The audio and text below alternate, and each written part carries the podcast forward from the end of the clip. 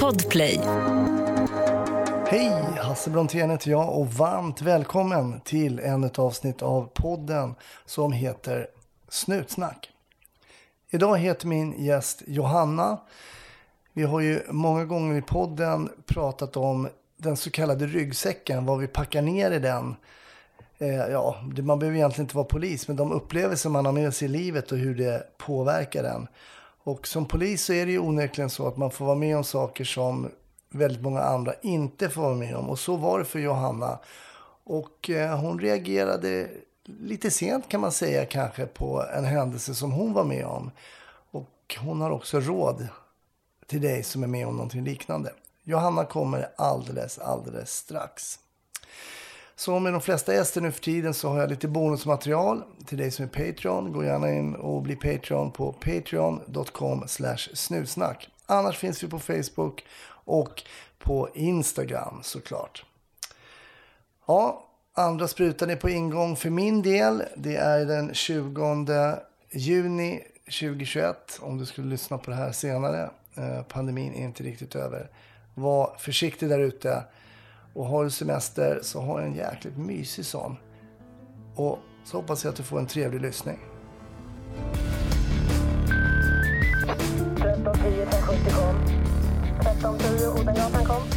Ja, det är uppfattat. Vi tar det. Slut. Bra. Klart slut. Då säger jag god morgon och välkommen till eh, Snutsnack Johanna. Tack så mycket. God morgon eller god förmiddag. Ja, precis. Det hade nu, varit lite mer morgon om jag hade ringt på avtalad tid, men jag, jag, jag drog ut lite på det. Det gjorde du rätt i. Ja, hur står det till? Vi är, faktiskt, vi är ju i, i juni, i mitten Mm. ungefär. Är det bra? Jag önskar att jag hade kunnat sagt det. Eh, vi pratades ju vid igår, du och jag. Eh, och eh, jag tänker att du kanske refererade mest på eh, det jag skrev till dig när jag tog kontakt med dig gällande hur jag har haft det på jobbet. Då. Just det. Men eh, det är faktiskt så att min häst har blivit knivskuren. Wow. Jag har inte haft det så bra i natt. Eh, Men vem, vem hästar. knivskär en häst?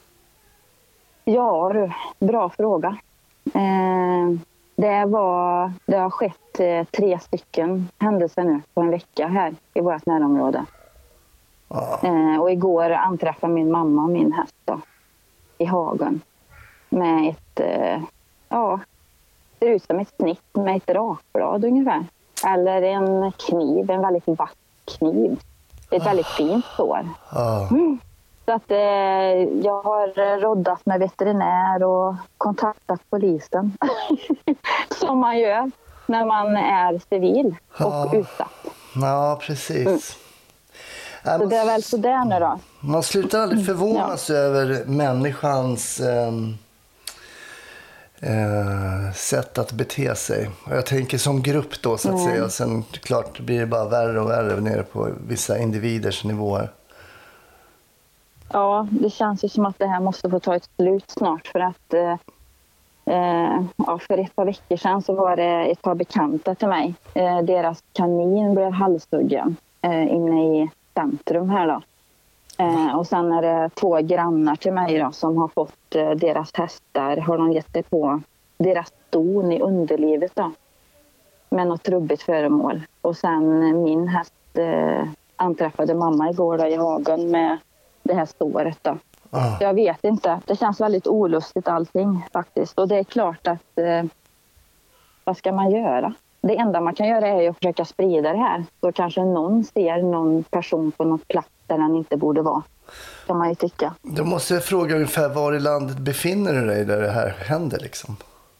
Eh, nu befinner jag mig i Värmland, i Säffle kommun. Ja. Det är eh, fem mil väster om Karlstad. Då. Ja, just det. Är, är det där du jobbar också som polis? Jag jobbar över landsgränsen. Jag är en liten förrädare så att jag jobbar eh, i Åmål eh, just nu. Fucking Åmål. Ja, precis. Den filmen har väl de allra flesta sett. Ja, just det. Just det. Men Åmål är ju faktiskt inte Värmland, va? Nej, det ligger i Västra Götaland. Eh, så att eh, vi har ju våran eh, regionala ledningscentral från Göteborg då. Mhm. Så gränsen går precis mellan Säffle där jag bor och Åmål. Då. Men vad, vad gör du över, lands, eller över gränserna där då? Eh, ja, eller varför jag fick det jobbet? Ja, Ja, för att jag, eh, när jag läste till polis så jobbade jag extra i deras reception. Aha. Eh, och eh, trivdes väldigt bra där. Och när jag sökte mig hemåt efter mina år i Stockholm så kände jag att ja, Åmål är nog inte så tokigt. Var, hade väldigt bra poliser och väldigt bra personal överlag. okej. Så jag valde att eh, söka mig dit. Jag sökte inte ens till Värmland utan jag skickade in en ansökan till Västra Götaland och fick eh, bli placerad i Åmål helt enkelt. Så det, jag hade inte ens tanken på att jobba i Säffle eh, då. Nu kanske det hade varit annorlunda, men eh, då var jag ganska ny som polis också. Men som, som många nyutbildade poliser då, så började du jobba liksom i Stockholm och sen återvände du lite grann, alltså inte kanske helt till din hembygd då, men, men nästan. Kan du berätta hur, hur det var? Jag vet att du gick på skolan uppe i Umeå. Mm. Jag sökte ju Polishögskolan i Stockholm. Det var ju liksom eh, eh, mitt mål. Men jag hade ju redan bestämt mig väldigt tidigt att jag skulle bli polis. Eh, vår, min granne på den tiden när jag var eh, fem, sex år jobbade som kommunpolis Okej. eh, i Säffle. Mm. Eh, och eh, han var världens eh, bästa människa. Han var verkligen en bra människa och det var han som fick mig att, att bli söka till Polishögskolan. Så jag vet att jag sa det väldigt tidigt på dagis att jag skulle bli polis. Och på dagis? Det har jag fått höra. Oj, oj, oj. Ja. Men- Vi var, det var så lustigt. Vi var fem stycken som gick på mitt dagis som var i samma ålder och fyra av dem jobbar som polis idag. är det så? Men alltså, är det tack vare eller på grund av den här eh, samma person, höll jag på att säga, eller? Jag vet inte om de träffade honom, men vi hade ju eh, ett väldigt bra eh, gäng av poliser när jag var liten i våran stad. Mm. Som tyvärr allihopa har gått i pension nu då. Men Du sa eh, att han ja, var världens bästa människa. På vilket sätt kan du beskriva varför han var det? Och varför var det, det han, hur han, alltså baserat på hur han var, varför ville du bli polis? han var väldigt snäll mot alla och han tog sig tid att prata och eh, han såg alla. Och han stannade alltid, han kom alltid förbi på cykel och han kom alltid, eller alltid ska jag inte säga, men det var ofta han kom hem liksom och gjorde en liten snurr på våran gårdsplan liksom. och åkte hem, eller åkte vidare på jobb då liksom. Mm. Så ja, det var, det var en, eh, ja han, är, han lever ju än idag då, men han är pensionär idag. Jag ser honom på cykel ibland. Ja, du gör det. Mm. Okej, men du kom du till Stockholm då, då efter skolan. Mm. Hur var det då? Precis. Jag, det var eh, en väldig kontrast, skulle jag vilja säga. Eh, jag vet inte om jag skulle göra... Ja, och mot mitt liv i Värmland. Ah, Eh, Okej, okej. jag var ju inte van det tempot och eh, attityden mot eh, polisen började förändras där någonstans. Eh, säger mina äldre kollegor också då. Mm. Eh, när jag blev klar polis så var det ju inte... Skjutningarna fanns ju.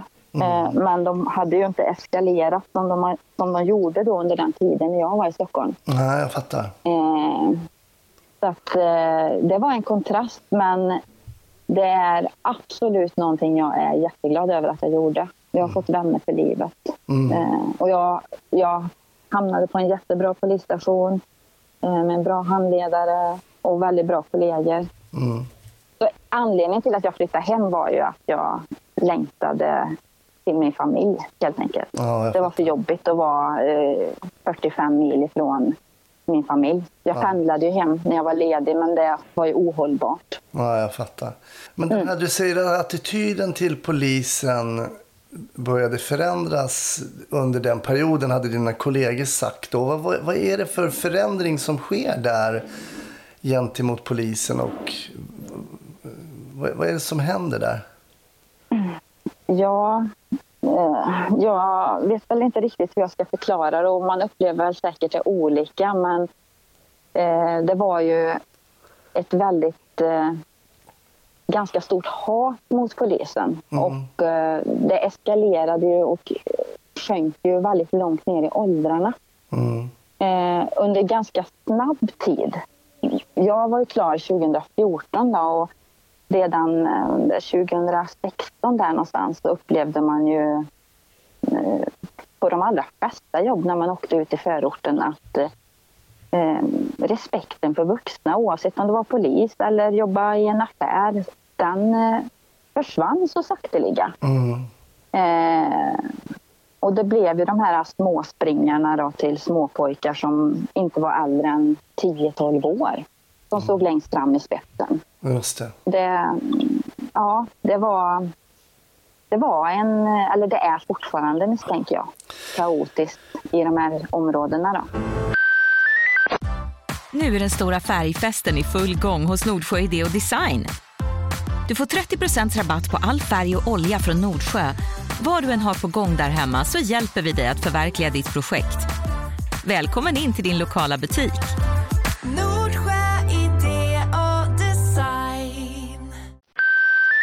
Den här respekten som du nämner för vuxna tycker jag är intressant. För att ja, den tycker jag helt har försvunnit kan jag märka ibland bland eh, yngre personer. Sen kanske man inte behövde ha så mycket respekt för vuxna som kanske jag hade som är född 67. Liksom, att, eh, men, ehm, men det är lite tråkigt att äldre, att man ser ner på äldre som en del gör. Det, det, det tycker jag är en trist Ja. utveckling. Lite grann.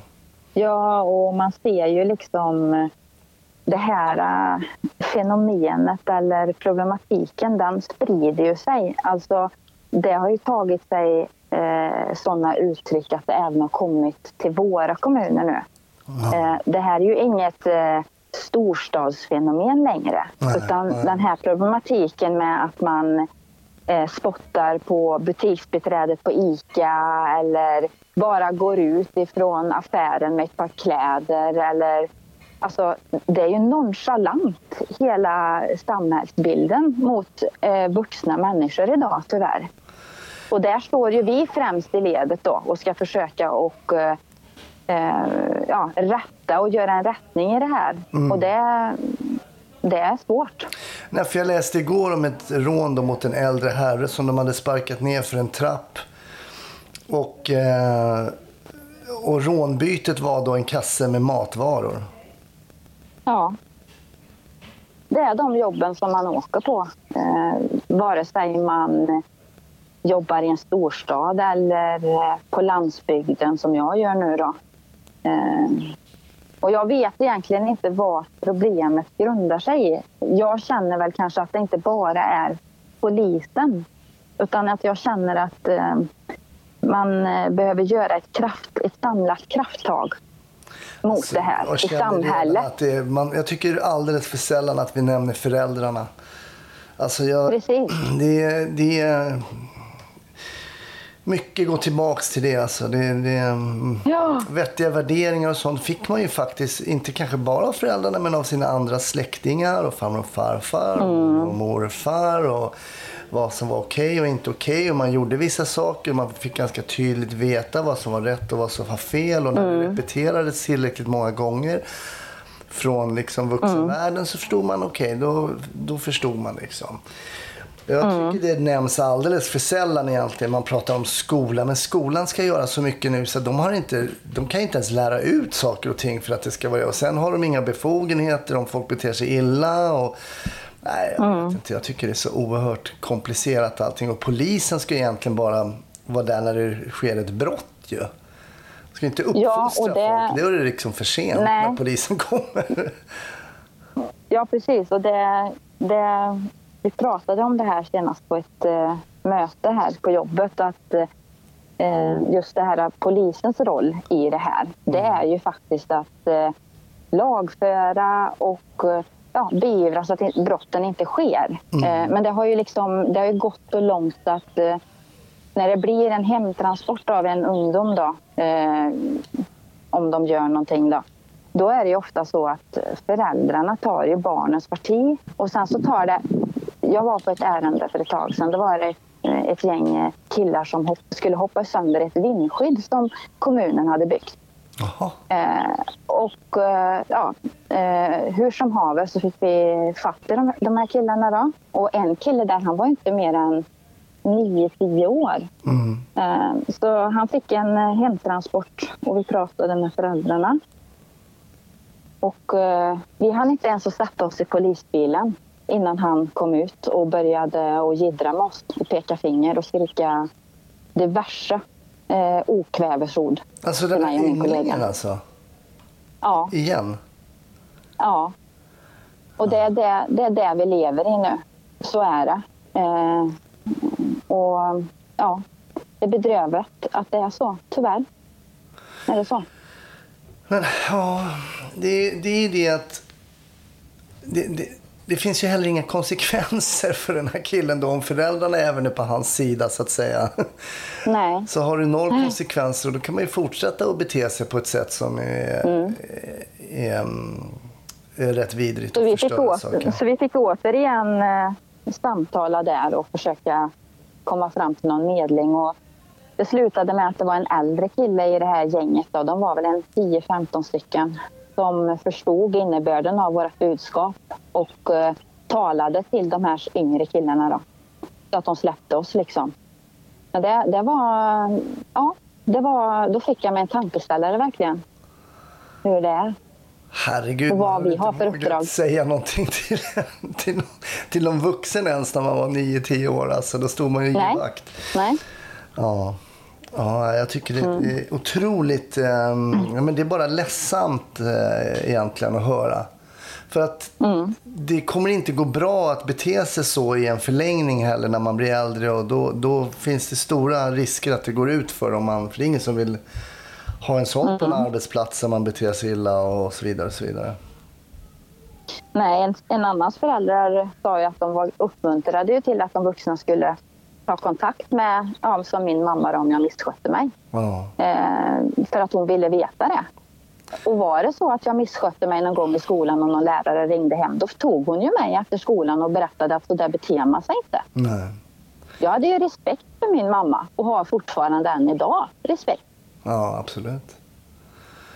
Jag kommer ihåg brorsan bytte en leksaksbil mot en miniräknare med en kompis i skolan. Han kan ha gått i tredje, fjärde klass eller något sånt där.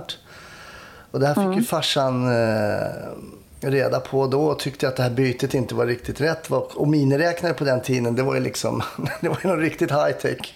Du vet, så här, 1974, 75 eller något sånt där. Så det var ju samling då. Hans föräldrar kom hem till oss och vi satt och jag fick sitta med också fast jag var inte ens inblandad i den där miniräknarbytet. Och fel det var och sen framkom det då att den här andra killen hade ju då snott den här miniräknaren någonstans. Ja, så det var ju uppstyrning på alla håll och kanter där. För då kan man tycka då som en skitgrej idag liksom. Men det börjar där. Det börjar där. Det börjar där, ja, precis. Eh, ja. ja, att man sätter ner foten och eh, förklarar för eh, de unga hur man beter sig. Ja, nej, men det är en intressant passus var vi är på väg lite grann och attityden kring både vuxna och eh, poliser och kanske alla liksom vuxna i samhället där. Det, det är en intressant spaning som du gör där som jag tror att många som lyssnar också eh, känner igen. Mhm, det tror jag. Men berätta då. ehm, Stockholm och gentemot eh, landet. Du sa att tempot var högre i Stockholm. Ja, alltså jag, jag hade ju en, eller har fortfarande, min bästa kompis eh, jobbade som polis i Stockholm innan hon bytte yrke.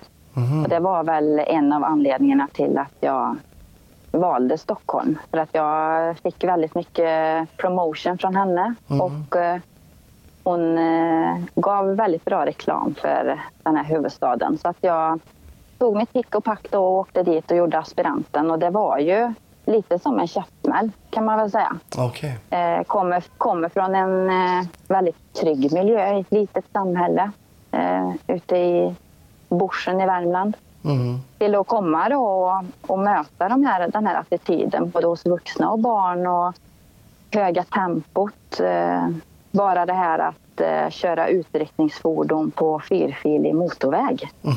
Den du! Ja, just det. eh, I Säffle har vi ett rödljus. Ja, att, eh, och där körde jag upp. Så att man fick ju liksom, eh, man fick ju verkligen eh, vara väldigt ödmjuk och eh, eh, väldigt mycket tid lo- låg ju på att vara på jobbet och eh, lära sig och eh, försöka bilda sig en uppfattning om eh, hur saker och ting fungerar helt enkelt. Mm. Mm. Eh, Jag har ett minne av att jag och min aspirantkompis, som inte heller är hemmahörande i Stockholm, vi åkte ut på fritiden i början för att lära oss att köra bil i, storstäd, i storstaden för att reka. För på den tiden, nu låter det som jag har jobbat i hundra år, men då använde vi fortfarande taxikartor. Ja. Polman var ju inte... Det var ju först efter det som Polman började komma igång. Eh, och min eh, Och handledare var ju liksom väldigt... GPS. ehm, Ja, du skriver in en adress och så kommer det upp på en bildskärm i Ja. radiobilen. Då. Just det. Eh, så min handledare var ju väldigt noggrann med att eh, jag skulle lära mig det här. Mm. Så i början, i början var det ju lite eh, kona i konen där då, med stress. Och man började bläddra i den här stora taxikartan med jag vet inte hur många hundra sidor. Så, vi, så vi, eh, vi åkte runt på fritiden då, någon helg sådär. Eh, och det gav ju resultat såklart. Ja. Det gjorde det. Och jag blev kvar i fyra år. Så, så illa kan det inte ha varit. Nej, men jag kommer ihåg, vi pratade om att kunna spika adresser. Man sa spikar du den och den Ja. Mm. gatan, spikar du dem? Spika innebar ju att man, ja men då vet jag precis var den ligger. Liksom. Ja. Ja, och det var ju lite... Dels är det ju nu i efterhand då, så har jag förstått att det är ju oerhört viktigt vilken väg man väljer. Ja. Om det nu är, det handlar om sekunder i ett, ett grovt brott. Mm. Men sen var det ju också lite roligt med lite prestige såklart. Ja. Att man kunde. Och, och under aspiranten de här sex månaderna, man ville ju visa att man var duktig. Så är det ju.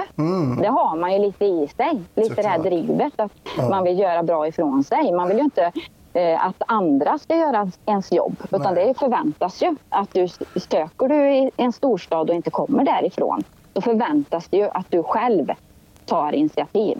Så är det ju. Men blev yrket då? Du hade ju fått din bild av yrket av den här polisen som stannade på cykeln och sådär. Blev yrket som du liksom hade tänkt dig då? Både ja och nej. Alltså efter det som har hänt mig de senaste ett och ett halvt, två åren så blev det ju inte det. Och det var ju därför jag skrev till dig. Mm, berätta. Eh, eh, jag var ju på plats på Drottninggatan när terrorattentatet skedde där i april 2017. Just det. Eh, och efter det så blev jag väldigt sjuk. Eh, Kan, kan du berätta kan vad, du fick för, vad som hände när du när det här, var, var, var befann du dig när de- det jobbet kom så att säga? Eh, Jag bef- befann mig då på min basstation i Solna. Eh, ja, strax norr om Stockholm kan man säga. Mm. Eh, och eh, jag var i ett nytt arbetslag då. Eh, och eh, hade inte någon relation till någon där egentligen. Nej.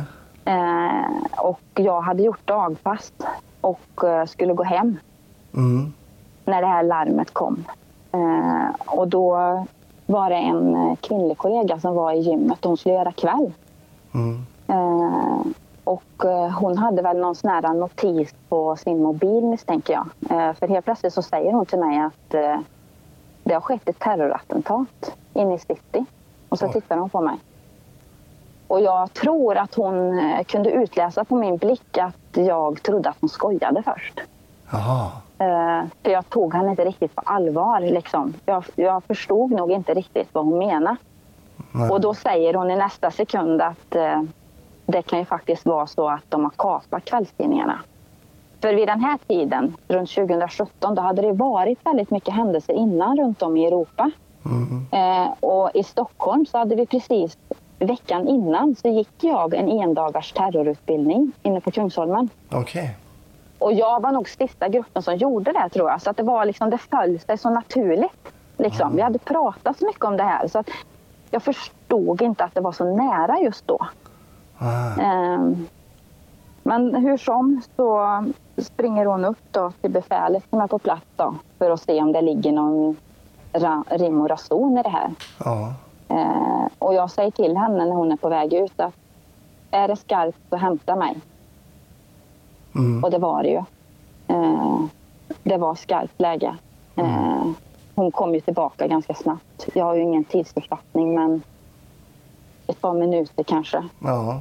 Mm. Så då rustade du på igen? Jag rustade på över mina svettiga träningskläder. Eh, jag har inte jätte, jag har ju väldigt mycket minnesluckor då från det här och det, det kommer ju med sjukdomsbilden då. Okej. Eh, men jag kommer ihåg att jag står i vapenrummet och eh, har rustat på mig allting. Men ändå så har jag en känsla av att jag måste göra det här rätt nu. Jag måste kolla så jag inte har glömt något. För det är inte läge för det, att gå tillbaka. Ja. För ju- man blir ju lärd liksom in i den här, skolas in i det här att allting ska ske per automatik. Det du gör alltid, det gör du när du blir stressad. Eh, och det förstod jag. Det, det hade jag liksom... Eh, någonstans eh, så var det en förnimmelse i mig att jag har allting, men kolla en gång till i skåpet. Ja. Och det var ju tomt. Eh, så att jag hade ju på mig all utrustning. Mm. Eh, och sen så eh, har jag minneslucka fram tills att vi står på våran brytpunkt då. Eh, där vårt turlag samlas då, strax utanför eh, city vid Karlbergs slott. Mm. Eh, och jag fick ju en uppgift tilldelad till mig men jag, jag har liksom inget minne av vad som sades. Liksom. Eh, däremot så vet jag att vi fick en order av befälet att vi skulle kontakta någon nära anhörig innan vi gav oss in. Oj. Eh, och den var ju lite tuff alltså. Jag hade ju inte förstått. Jag var inte... Under hela de här eh, 15 timmarna så var jag aldrig rädd liksom. Jag förs- men jag förstod inte hur allvarligt det kunde bli liksom. Nej. Eh, jag valde att ringa min mamma då. Och eh, det var ju liksom... Det var en av bland det tuffaste jag gjort någonsin tror jag. Okej, be- berätta Eh, varför, för att- varför kändes det så tufft? Jo, alltså jag förstår ju befälet där då, för han ville väl inte att eh, ledningscentralen skulle bli nerringd av oroliga anhöriga. Liksom. Det är ju så det blir i en sån här situation. Att folk får inte tag på en. Och eh, vart, vart ringer man inte då? Man ringer ju till någon som vet vart, den, vart man befinner sig. Ja. Eh, så att jag förstår ju att det var, ett väldigt, att det var väldigt viktigt. Eh, min kollega då, som jag knappt visste namnet på, hon ringde ju till dagis. Liksom, för att hennes man jobbade också som polis och han skulle jobba dag, men han fick ju bli kvar. Just Så hon fick ju ringa till dagis och säga så här att du, vi kan inte lösa hämtningen. Vi vet inte när vi kommer hem. För båda två var inte från stan liksom. Och jag ryser när jag tänker på det här alltså. Det är fruktansvärt. Mm. Men jag fann mig så pass så att jag ringde. Och först så bröt ju samtalet. För jag misstänker att nätet var så belastat. Ja, just det. det Eh, var... Det, det är min känsla är det, att det blev så här. Tut, tut, tut, låter bara liksom. Ja. Eh, Men jag försökte igen då och då kom jag fram. Och jag ringde ju till fasta telefonen för det hade de ju på den tiden. Ja, just det låter som det är hundra år sedan. och på mammas jobb så vet jag ju att det bara är tre som jobbar. Så oddsen att hon skulle spara var ju ganska hög. Ja. Eh, och eh, jag säger bara till henne att eh, jag har det så färskt i minnet. Liksom jag, kan, jag kan referera varenda, varenda ord jag sa. Eh, jag sa till henne att eh, du måste lyssna noga nu. Eh, det har skett ett terrorattentat inne i city.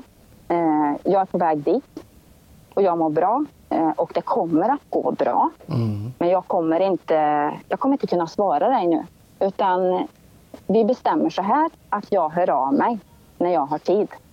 Just Hör du ingenting så är det bra. Och så sa jag att jag älskar henne. Mm.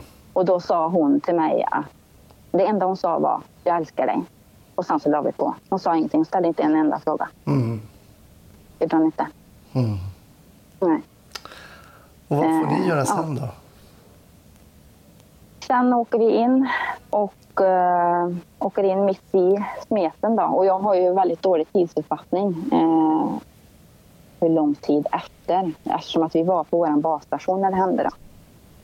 Eh, åker in mitt i smeten och får i uppgift att eh, sköta avspärrningarna och tömma alla lokaler runt kring Drottninggatan. Då. Ja. Eh, och jag får första positionen vid en avspärrning då, på en stor huvudgata där.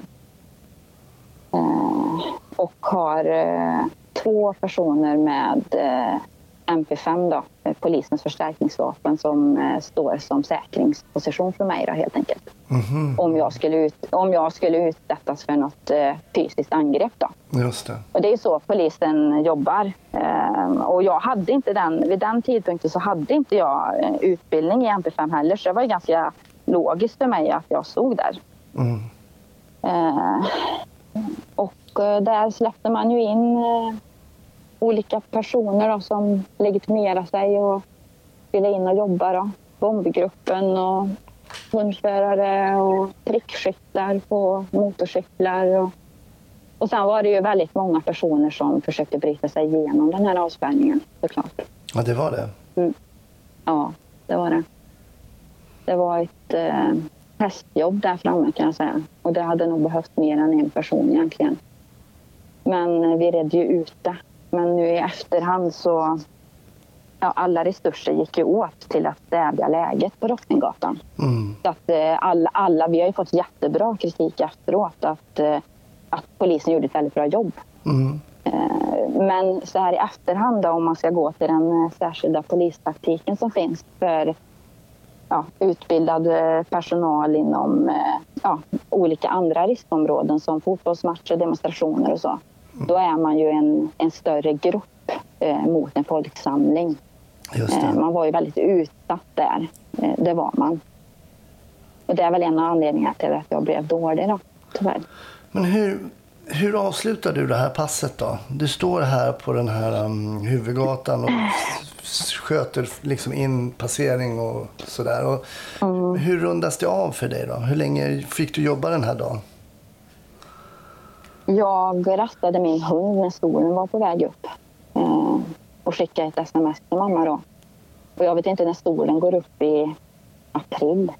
Det är väl ganska sent. Jag vet inte. Mm. Jag har tänkt på det väldigt mycket men det slutade ju inte där utan eh, vi fick ju ta över rollen att eh, stötta gruppen som sökte igenom Åhlénskrapan också.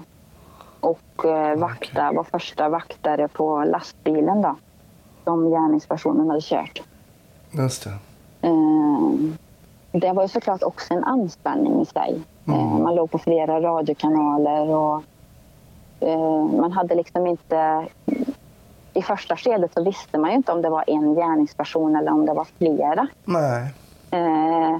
Och det var ju också en anspänning såklart. Men där och då så kände jag ju aldrig detta utan jag var ju väldigt eh, stark i mig själv och kände att jag gjort ett bra jobb. Liksom. Och man drivs ju lite av den här kicken, liksom. att man lyckas och att man är eh, på något sätt där och då eh, odödlig. Men det har jag förstått i efterhand att så är det ju inte. Nej. Det är ju inte så. Nej. Man är ju väldigt skör och man är människa bakom den här uniformen. Mm. Mm. Vad, vad, vad händer sen då? För du berättade att du börjar må dåligt. Hur märker du att du börjar må dåligt? Eh, det är väl drygt ett år efter. Jag flyttade ju hem sen ett halvår efter till och började jobba i, i Västra Götaland då, som utvecklingspolis. Mm. Eh, och eh, sommaren 2018, då, drygt ett år efter, så började jag känna mig väldigt eh, håglös, eh, dämpad. Kände mig eh, inte glad över att gå till min arbetsplats. Eh, jag hade ångest innan jag hade semester för att semestern skulle vara slut. Eh, började få svårt att sova. Och, eh, men sen gick jag ett år till. Eh, jag blev erbjuden hjälp, eh, men jag tackade nej.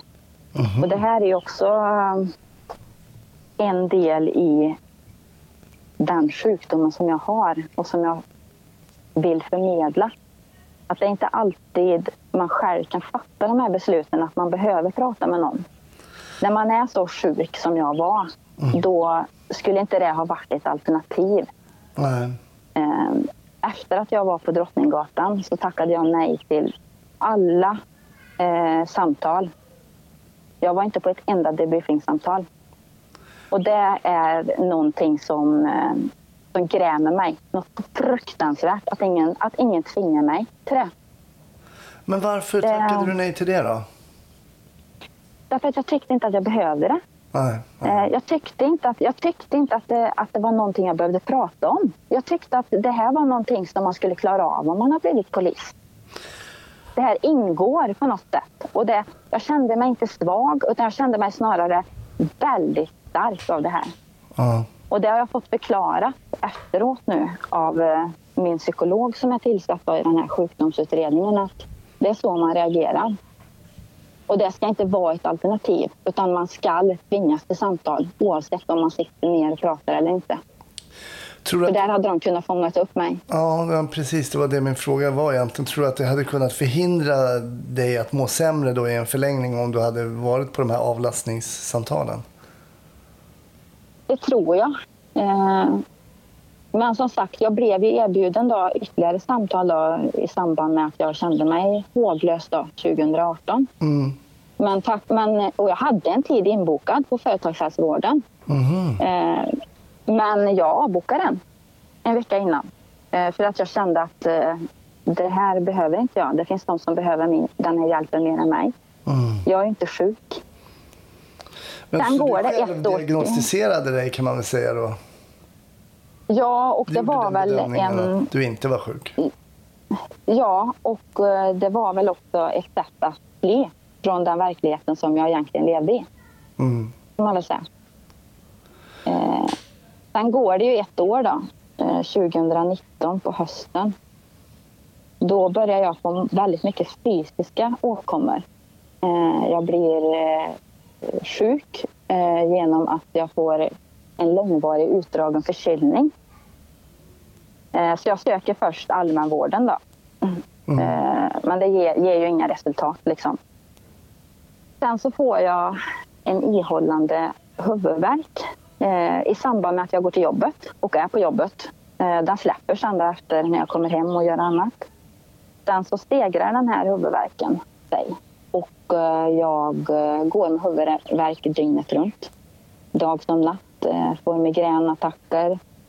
Eh, och då, då har jag inget annat val än att jag behöver söka hjärtsjukvård. Då. Mm. Mm. Mm. Och vad kommer man fram till där då? då? När, man, när du får prata med... med Ja, man gör ju, ja, man gör ju olika eh, tester då, på företagshälsovården. Eh, man har en intervju och man får förklara och berätta sitt eget. Och sen så har de olika frågformulär då, som man får fylla i. Olika frågor, allt från, eh, ja, allt från rött till gult höll jag på att säga. Det är allt liksom. Mm. Eh, familjen och hur man mår och fritid och allt. Och då drog de slutsatsen att jag hade eh, åkt på något som kallas för utmattningssyndrom. Okej. Eh, och det, man skulle väl kunna säga att jag var utbränd då. Att hjärnan hade eh, kraschat helt enkelt. Mm. Och det förklarar de då med att eh, då är det så att då får man, då har man olika, eh, det händer olika saker i kroppen när man blir sjuk och lyssnar man inte på dem så får man fysiska besvär då, som i mitt fall. Mm. Eh, huvudvärk, eh, yrsel, eh, illamående, ljus och ljudkänslig, tappade närminnet, eh, jag kunde inte sitta med radion i bilen, kunde inte ha på ljuset i köket, kunde inte titta på tv. eh, alla de här eh, vitala funktionerna som fungerar hos en normalt fungerande människa eh, stängs av helt enkelt. Men hur gör man för att komma tillbaks då? Ja, eh, vila. Vila, vila, vila och återhämtning eh, genom att eh, förstå sin sjukdomsbild. Eh, och när jag hade varit sjukskriven i drygt en månad så började jag få mardrömmar kopplat till mitt arbete. Då. Vad var det för typ av mardrömmar du fick då? Vad, hur såg de ut? Eh, fruktansvärda mardrömmar som eh, jag själv inte har fått utrett än. Men att jag ändra var eh, kriminell och begick kriminella hemska gärningar. Eh, rövade bort ett par barn bland annat i någon mardröm. Oj. körde på folk, eh, jobbade som polis, man ingrep inte. Eh, det var så här helt onaturliga saker som jag aldrig någonsin har funderat på kring innan. Jag har aldrig drömt en dröm om mitt jobb innan jag blev sjuk. Men kunde man härleda det här till, du berättade ju om Drottninggatan som någon form av liksom, någon liksom trigger på något sätt. Mm. Kunde man härleda till att det var det på något sätt? Eller hur, hur har man Ja. resonerat kring det? Eh, nu har jag ju gått på behandling då i drygt ett år då, och eh, de säger ju att eh, jag har fått eh, PTSD också, posttraumatiskt stresssyndrom. Och det uppstår ju vid en plötslig allvarlig händelse. Då. Just det. Eh, och alla som var på Drottninggatan drabbas ju såklart inte av PTSD utan jag har fått förklarat för mig att det beror väldigt mycket på vad man har med sig sedan tidigare. Mm.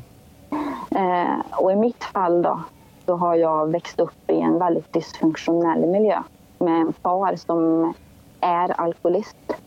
Mm. Eh, min riktiga pappa då. Och när jag var liten så fick jag ta hand om honom. Eh, och där någonstans så byggdes den här oron, eh, den här att man ska ha koll på allting, ett väldigt starkt kontrollbehov, att man har plan A, B, C, D, allt om det händer saker. Mm. Och det här, de här eh, sakerna som jag upplevde när jag var liten, då, de påstår, eller säger de då att det kan man härleda till när man blir satt i en situation som man inte kan råda över. Exempelvis ett terrorattentat. Mm. Eh, exempelvis en trafikolycka. Eh, något traumatiskt liksom. För hjärnan kopplar ju saker till tidigare erfarenheter. Ja, precis. Mm. Oerhört intressant. Vi vet ju knappt själva vad vi har där bak och hur det liksom påverkar oss i olika situationer. Och nu kanske en del tänker, men du stod ju bara vid en avspärrning på Drottninggatan och skulle sköta, eh, sköta liksom inpassering. Men för att få en bild av liksom när man är i en händelse så är man liksom i själva händelsen också. Det är bara här min egen- bild. Men liksom, man hör ju allt vad som sker på radion. Eh, man är på sin position. Eh, man pratar med kollegor. Att man dras in i en händelse. Så att det är ju inte bara att man... Jag tänker att du stod på den här platsen. att det är inte så, bara den uppgiften som sköts, utan det sköts ju en mycket större uppgift som man gör tillsammans och där man får reda på vad som händer. Rätta mig om jag har fel lite grann. Nej, men du har ju helt rätt. Och, eh, som du säger, när man pratar om en avspärrning. Ja, en avspärrning kan ju se väldigt olika ut. I det här fallet då så var det ju så att det kom in samtal till ledningscentralen om uppgifter om att det var placerade väskor med bomber eh, på flera platser i stadskärnan. Och det är inte helt otänkbart att det skulle kunna ha varit så. Absolut inte. Eh, och, och I och med att man inte visste riktigt eh, vad man hade med att göra. Var det terrorattentat? Fanns det fler gärningspersoner? Var det själv, alltså, ville man själv åskada andra eh, skada eller ville man ta sitt liv själv genom att å- åsamka skada? Liksom? Så det var ju väldigt mycket. Alltså, eh, hålla koll rakt fram. Det var ju inte bara hålla koll rakt fram. Utan det var ju hålla koll 360 grader. Vem kommer bakom mig? Det kommer ut folk från byggnader och skriker och springer. Eh, ja, det var... Jag skulle vilja beskriva det som en krigsliknande situation. Jag har aldrig varit i ett krig, men det var det jag menade med när du och Hanif pratade. Mm. Det här med vad man har med sig sedan tidigare. Ja. Att det påverkar en mycket mer än vad man tror. Mm. Och det är väldigt viktigt att vi pratar om det här. För man kan bli väldigt sjuk. Ja. Eh, Och hade jag fått hört min historia innan jag blev så sjuk, då tror jag att jag hade funderat ett varv extra och tagit hjälp. Så jag kan ju mellan raderna utan att du har sagt det höra liksom ett allmänt råd kanske till blivande poliser eller poliser där ute liksom att ta de här samtalen. Ja, och ha mer samtal kring det. Eh, jag vet ju att Hanif berättade i sitt samtal att han, eh, att han numera var känd som den som pratade hela tiden och att man skulle diskutera och älta och sådär. Och jag kan, förstå, jag kan förstå att man kanske känner så om man inte tycker att man är i behov av det. Men jag tror någonstans att det inte är fel utan jag tror snarare att man gör sig själv en gentjänst. Man, man, man, man räddar upp många genom att prata om det. Ja. Det tror jag. Även, även om man tycker att det blir lite ältande så blir det en helt annan miljö på en arbetsplats om man väljer att stå upp för det man har gått igenom. Tror du att det kan ha påverkat också? Du berättade att den här gruppen som du jobbade med, ni var helt nya och ni kände egentligen inte varandra eh, så som man kan göra om man har jobbat några år tillsammans och då kanske får någon form av liksom inofficiell debriefing via de som man känner väldigt väl. Tror du att det kan ha påverkat din situation också?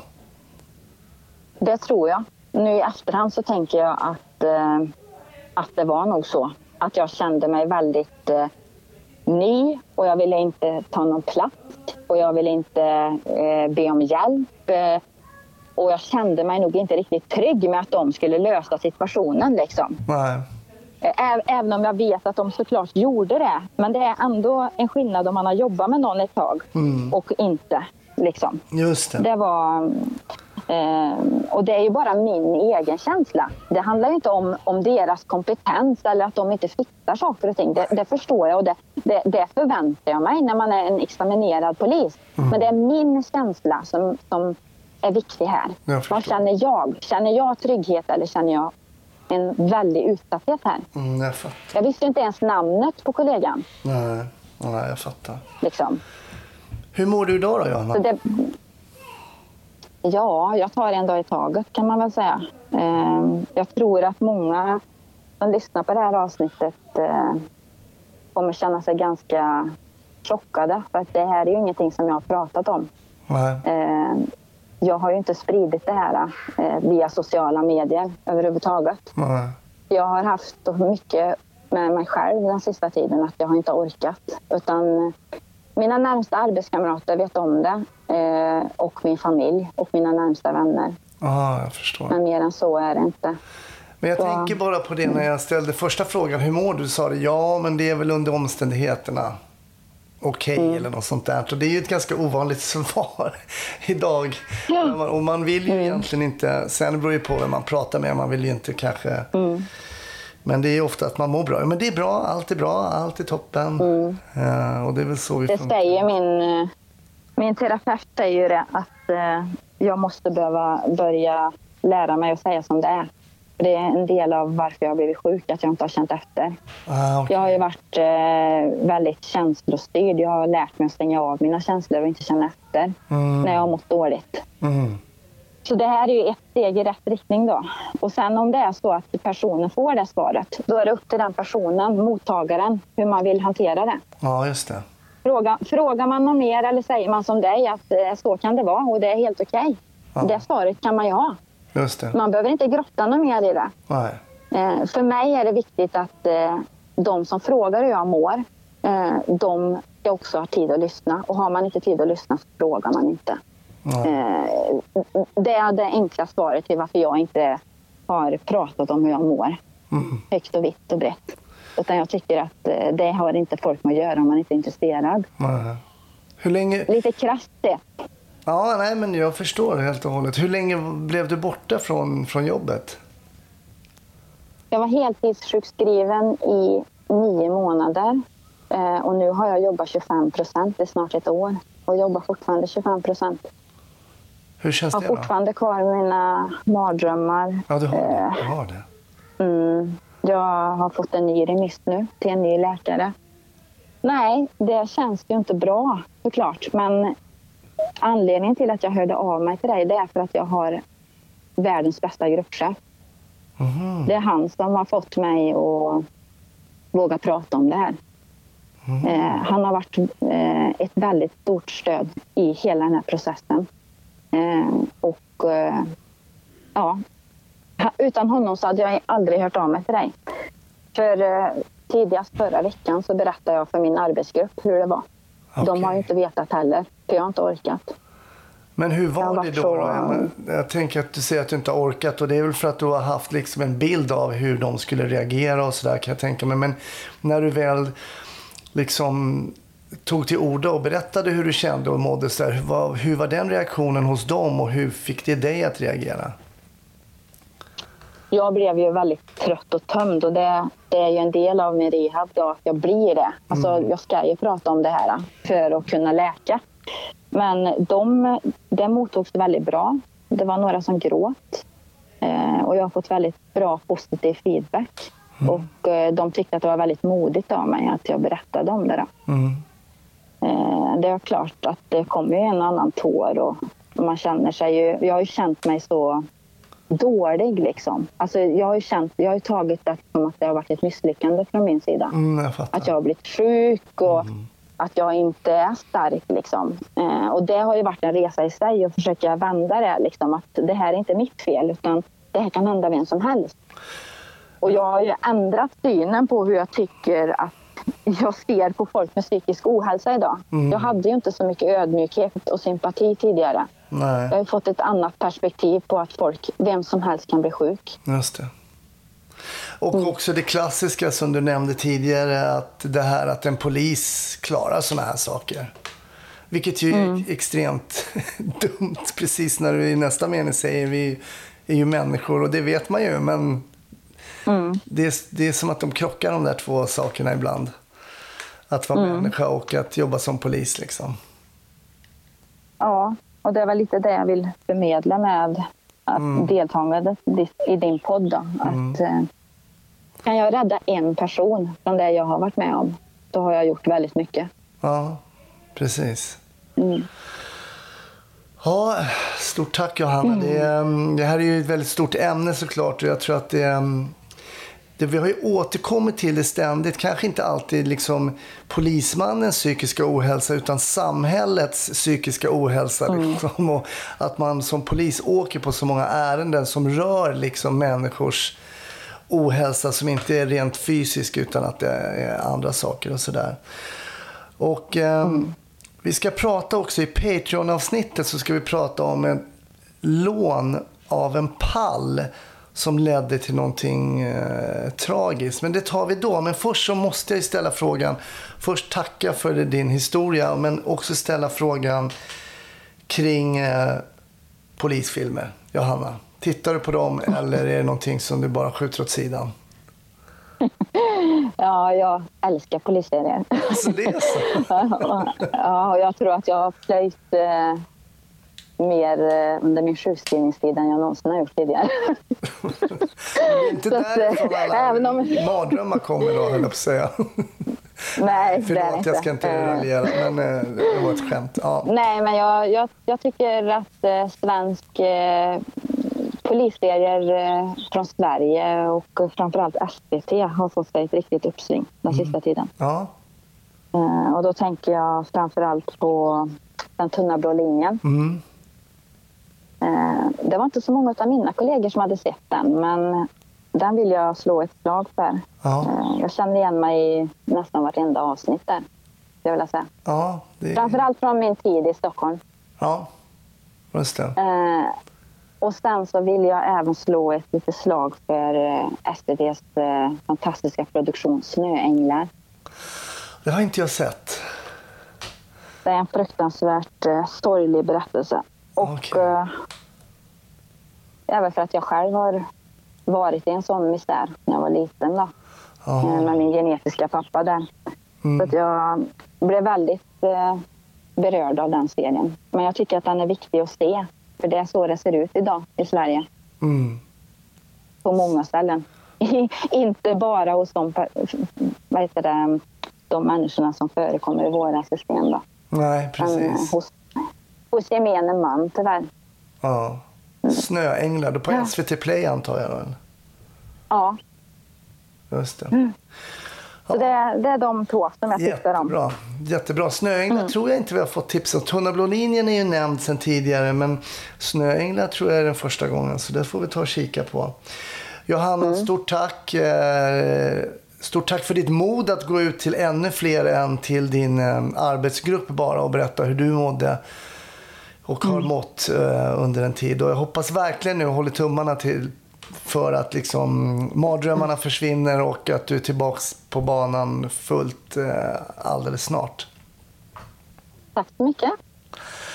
Och vill du höra mer om Johannas arbete och om en sak som hände henne på aspiranten, om jag inte missminner mig. Var det så Johanna? Ja, det stämmer bra. Ja.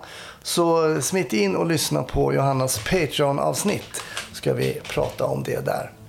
Men tack för det här avsnittet Johanna. Hej så länge.